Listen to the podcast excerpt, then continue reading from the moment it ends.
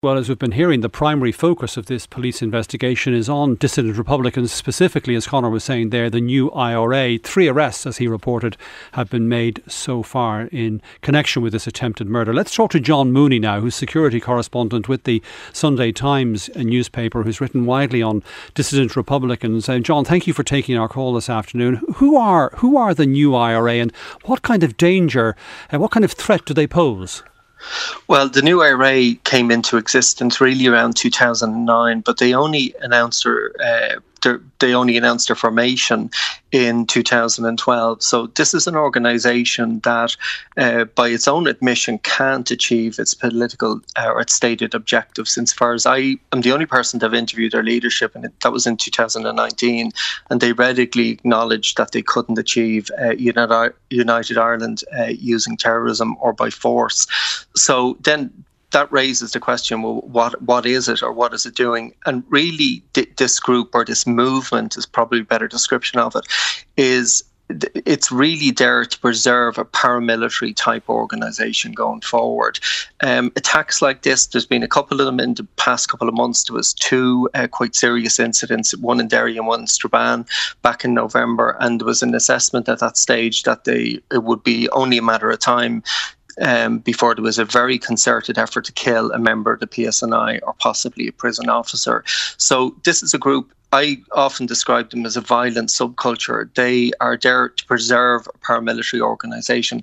They don't really believe they can achieve their objectives um, by using violence. So what they're doing is preserving an organization um, for future generations in the, I suppose, the misguided belief that uh, it, it, it, may be able to reassert itself at some stage. What kind of planning is likely to have gone into last night's attack, or was it um, more opportunist than that? I suspect it was probably opportunistic uh, for lots of different reasons.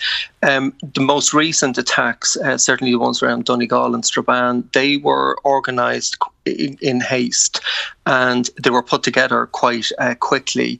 And I've done a lot of study and research into uh, the modus operandi of this particular group and how they um, uh, organise attacks.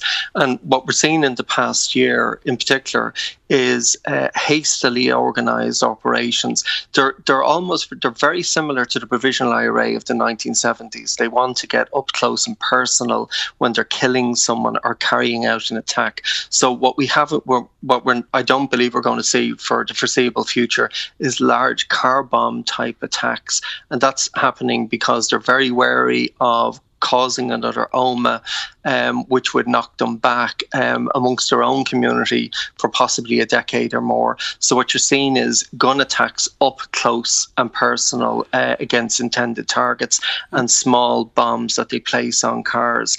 Um, so I, I, personally would believe this was uh, hastily organised and opportunistic, and opportunistic in nature. Is, is there a significant cross-border element to their to their structures, if I can use that term? And uh, are, are Gardaí and the PSNI uh, cooperating fairly closely and trying to deal with them?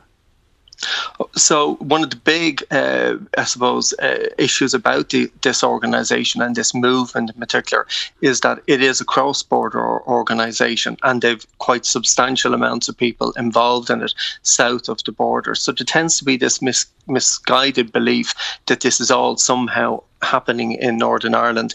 The attacks, or some of the attacks, just happened there. So it's it's it's a major. It's not a major organisation, but they have pockets of support on both sides of the border. In terms of the lead agencies uh, targeting, the guards are really the lead agency in all of this. And indeed, many of the operations that have led to uh, arrests and detections in Northern Ireland are actually provided. Uh, that's information that's coming from Garda headquarters. But, mm. but there is an incredibly large um, surveillance capability on these groups in Northern Ireland by the British Security Service and the PSNI, working in conjunction with the guards. John Mooney, security correspondent with the Sunday Times. Thanks very much for that.